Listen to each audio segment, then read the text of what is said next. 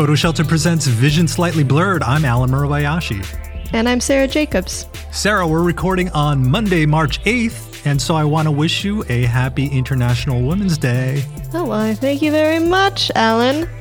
Happy International Women's Day to you. Thank you. Uh, Jeremy, who runs our social media account for Photo Shelters, put together a really nice list, little shout out list, and has been encouraging some of our followers to also uh, tag different female photographers out there. It's, it's, going to be a nice list. So if you're not following us on Twitter, we're at Photo Shelter. Check it out.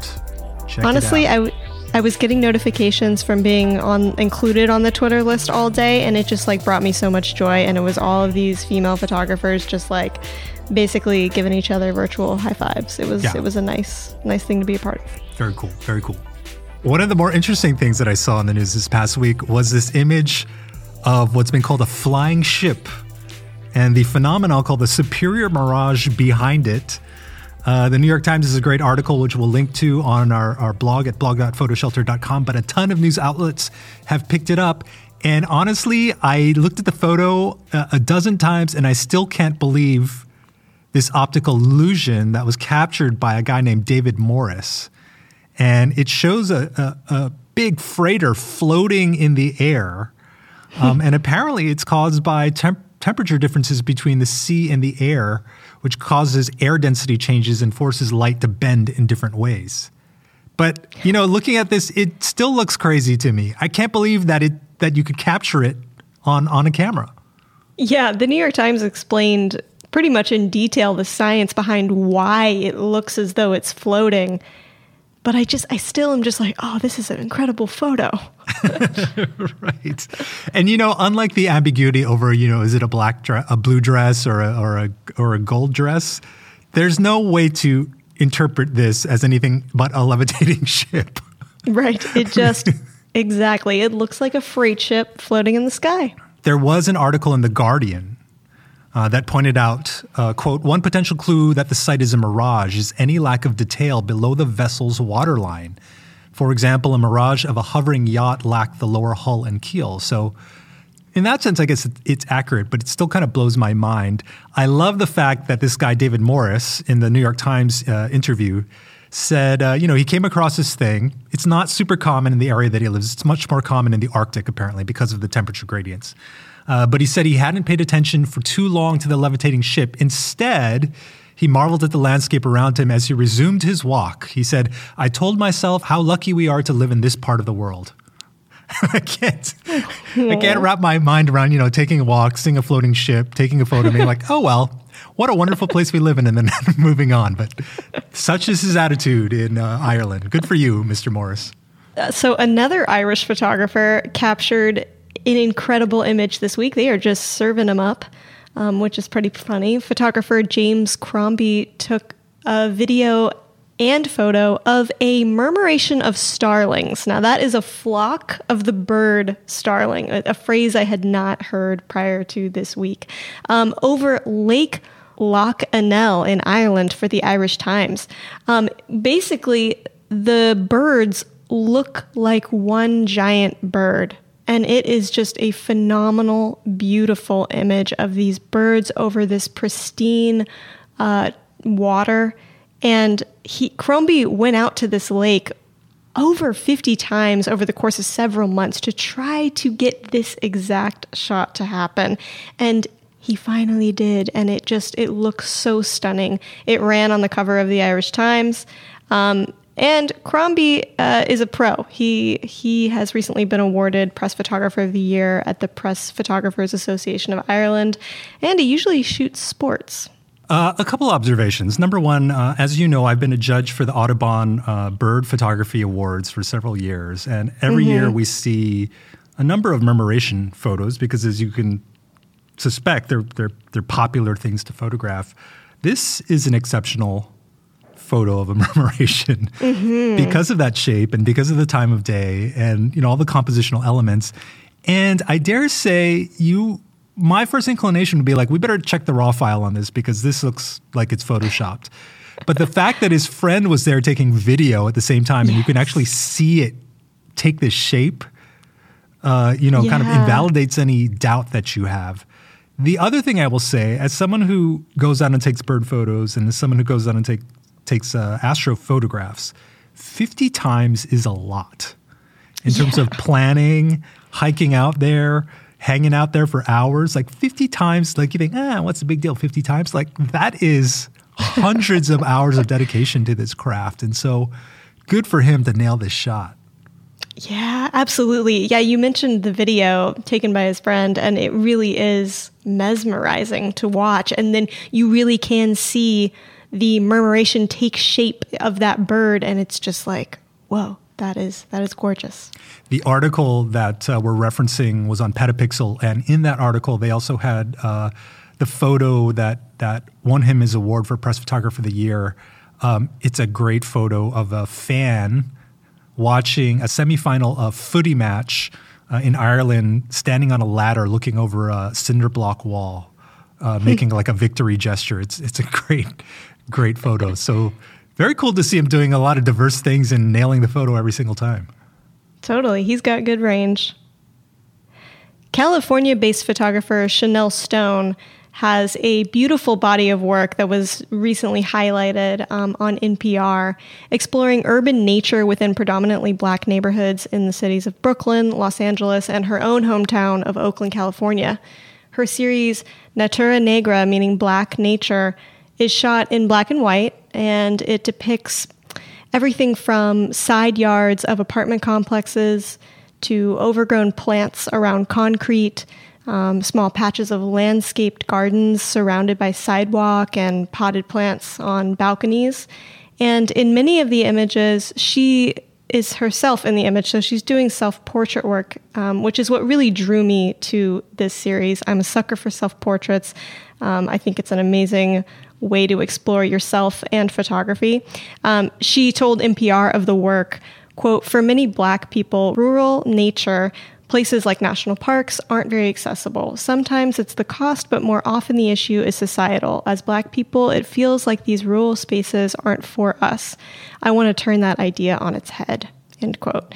Um, so the work is really complex. Chanell is exploring ideas around gentrification and also around the genre of of just landscape and nature photography itself, kind of expanding what it can be. What did you think of the work, Allen? I, I loved it. And, you know, she's shooting in black and white, which, of course, when you think of nature, you always think of, of green and lush and saturation. And so that choice to me was like, oh, wow. And so the NPR uh, interview was, was great. And so, and, then I started searching a little bit more, and I found a really neat interview uh, that she had with MOAD, which is the Museum of the African Diaspora. Um, and the interviewer asked her a lot about these things. And, you know, she's really thought about why she's shooting in black and white. You know, one of the things she said was she transferred to uh, CCA in California, the California College of the Arts. And uh, she said she had to retake a medium format class, uh, which also mandated black and white darkroom work. And man. while she was in there, she said, and I fell in love with it again, meaning black and white. I thought it was limiting, but I really love the control with it. Black and white has a timeless feel to it. It might sound cliche, but it's true. And she says, I, I, I thought it also spoke uh, to the traditional canon of photography, which, of course, you know, uh, photography started in black and white, and so many of the greats did their work in black and white Walker Evans, Ansel Adams, et cetera, et cetera. So uh, it's really cool to see that she had a, a very intellectual approach to it as well. Um, And in regards to putting her in the center of the frame, she said the reason why I'm in the middle of the frame is because I want wanted the viewer to have to meet the presence of a black figure in the frame. So there's a lot of intention around her work. It's not just her taking a walk and being like, "Wow, look, there's a plant. I want to take a photo." um, and I just thought the tonality in the images. Uh, I love what she's trying to do in terms of like capturing nature in urban spaces because uh, th- that is a real phenomenon. A lot of people live in cities; they can't get out, and and and of course, to her point, there's some institutional and cultural things that prevent certain minorities from enjoying nature in the way that other people do. Uh, These images, I just thought were fantastic. Absolutely. She also talked in the interview about how social media was sort of an integral part to exploring her self portraiture. She was born in 1992, and it, it made me think about my own progression in self portraiture and that I've done a lot of landscape um, self portraiture.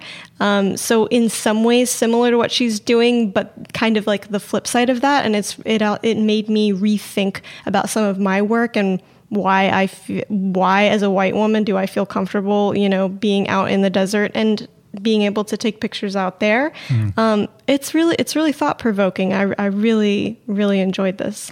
Did did it make you want to shoot black and white at all? no, I'm I'm obsessive about color. I'm really obsessive about color, but I think it will make me rethink about you know the the the nature that I do see in New York City, um, which is obviously somewhat limited, right? Yeah, yeah. I have a friend uh, named Caleb Bennett. He's a freelance graphic designer for the New York Times Magazine and Wired and Condé Nast uh, publications and he's been living out here in Hawaii for uh, most of the pandemic. And he'll go and take walks and photograph, you know, different plants on his his walks, and sometimes they're converted to black and white as well. And I, I got to be honest, like seeing his photos and seeing Chanell's photos, I'm a little jealous that people can see in black and white.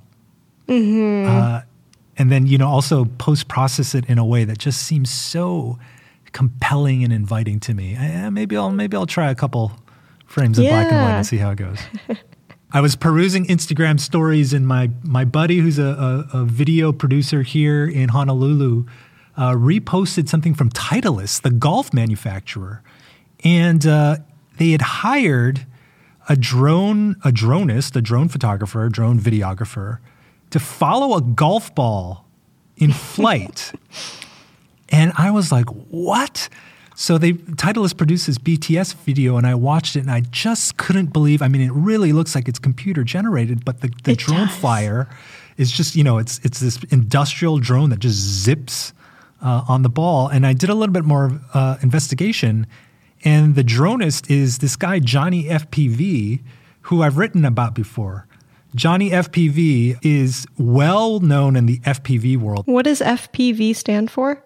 FPV stands for first person view flying. And again, ah. it's where you're wearing those goggles and you can see what's going on. It's used a lot for drone racing, um, but it's being used more and more for sort of creative uh, cinematography. And in this case, he just nailed it. I wrote an article about Johnny FPV a few years ago because he had gone to Africa and he drones rhinos, uh, rare white rhinos. And it was incredible footage, but a lot of wildlife people were like, you're giving them anxiety. You yeah. shouldn't be flying something so close to them. Mm-hmm. And, and, they make a kind of a scary noise. Yeah, that high buzzing pitch noise. Uh, mm-hmm. You know, for some animals, it's not a problem. And for other animals, it's really, really stress inducing. And it was a weird situation where he was trying to uh, you know, bring a voice to these rhinos, um, but at the same time, he was negatively affecting them. And mm. it took him a few days to come around, but he finally said, "Okay, I, this I didn't do this responsibly." So, you know, he's still a young guy, as far as I recall. I think he's like early twenties still, because he got into FPV uh, flying when he was in his teens.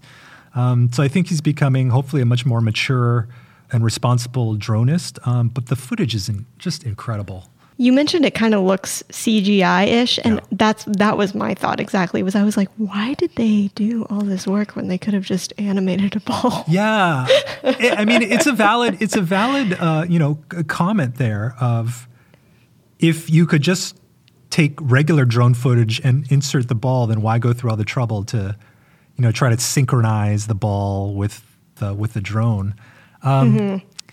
I don't know. I, I just think that when you know that it's real, it's it just ends up being really badass to yeah, try to accomplish true. that. True. I have to say I watched the full video and it's like a set of I don't know, probably like 12 to 15 people. There was not one woman on that set. Mm. Not one. Not one. And yeah. I was like, mm, like that. And no masks either. Oh yeah, no masks. when was this filmed? it was definitely filmed in quarantine, but you know, I, I have to say, uh, there have been no known cases of outdoor transmission, especially when you're on a golf course that has you know wind going. So I'll give them a little slack on there, but uh, let's just celebrate the good drone photography for the time being. Okay, sure, that's it. uh, as we come to the close of the show today, we wanted to recap some stories that we talked about in old episodes and, and not ones from, you know, a year ago, things from like last week or the week before. First of all, we had a big, long talk about the Zealy daguerreotypes. Yep. And, uh, you know, we mentioned that lawsuit over the ownership of those daguerreotypes at Harvard. And we said that uh, the lawsuit was still sort of pending. There was a, a, a trial in October, um, and uh, a woman named Tamara Lanier of Norwich, Connecticut, said uh, that Renty and Delia, who were two of the slaves depicted in the Zealy daguerreotypes, uh, were her ancestors, and she wanted to take possession of it. And the judge basically said, uh, you know, with the current laws, uh, from a legal perspective, not a moral perspective, from a legal perspective, the person who takes the photo owns the photo. Um, and Harvard has possession of the photos, and so they, he dismissed the uh, case. So, mm. unfortunately, a blow for uh, Tamara Lanier, but I will say the amount of publicity that the story generated, I think, has a lot of people reconsidering um, what reparations mean mm-hmm. uh, especially in the context of, of you know photos uh, of of the enslaved. So not the yeah. best outcome, but but not a terrible uh, outcome uh, when all things are considered. Yeah, I, th- I don't know that we specifically said this um, on our show. I mean, I, I understand that there should not be a legal, like, if the judge were to do this, that, that would be crazy for all photographers. You right, know what I mean? In legal terms precedent. of copyright. Yeah. Yeah, exactly. But I really do think that it is Harvard's responsibility to um, properly hand over ownership to this woman. They did allude in the article about Harvard, and you know maybe it's just a PR play, but they they did sort of allude that Harvard was considering how they should treat these sort of artifacts, um, mm. where the provenance was through some sort of slavery event. Um, so hopefully they'll they'll kind of follow up on that, but time will tell. You had brought up the Tom Cruise deepfakes that were on TikTok. And then you found an article where the creator of those deepfakes said, is telling everyone, don't worry, don't worry too much. This takes a lot of work. now, I read that article and I thought, hmm, I'm still going to be worried, you know? yeah. So the creator found uh, a Tom Cruise impersonator who did the voice and also had the mannerisms. His face is decently close, but clearly not close enough to fool anyone. Uh, so they used a combination of, of deep fakes as well as VFX techniques. The guy, the guy who did it is a Belgium VFX specialist named Chris Oom or Umi. Um, and you know, I, I, have to agree with you. Even though he's saying it's it's not a one-click process now, uh, it'll get pretty close in the future. And so we have to find yeah. ways to detect uh, the deceptions in, in the future. Yeah, and I just think like, you know, somebody evil enough that wants to, that has the money and the time to to do this, will do it. So just yeah. we got to be careful. We also mentioned uh, the website MyHeritage that was using AI technology to animate old photos.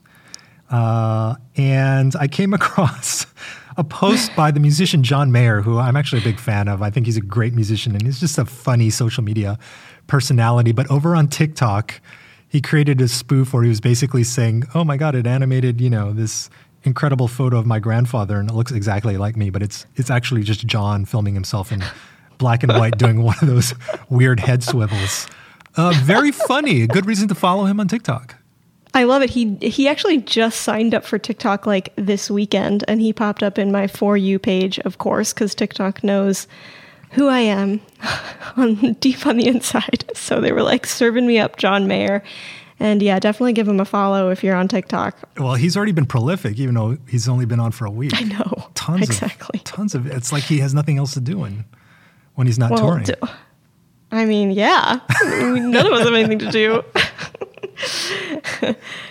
and finally, we finally got on Dispo. Yeah. We got on Dispo. Uh, Dispo is this new hot app that all the kids are into where you take a photo and it doesn't show up in your camera roll until the next day. I dun, am not dun, dun. I'm not sold on this. I'm not I'm still not sold on this, but we created a shared public photo shelter album if you want to look us up and take some photos. Yeah, I'm Sarah. I'm at Sarah Jake on Dispo, and then you can find both Allen and I at Photo Shelter. Yeah, the public album is called P.S. Vision Slightly Blurred, and I'm Allen three A L L E N three. So let's create some shared albums and see if it lasts more than a week. Yeah. Okay, I'm into it. let's think of the theme and uh, and do it. Cool. Tweet it at me. And hey, listeners, thank you for joining us for another episode. Hit that subscribe button, leave us a comment or a rating. You can always tweet at us at Photo Shelter. Thanks for joining us this week. We'll talk to you next week. Take care.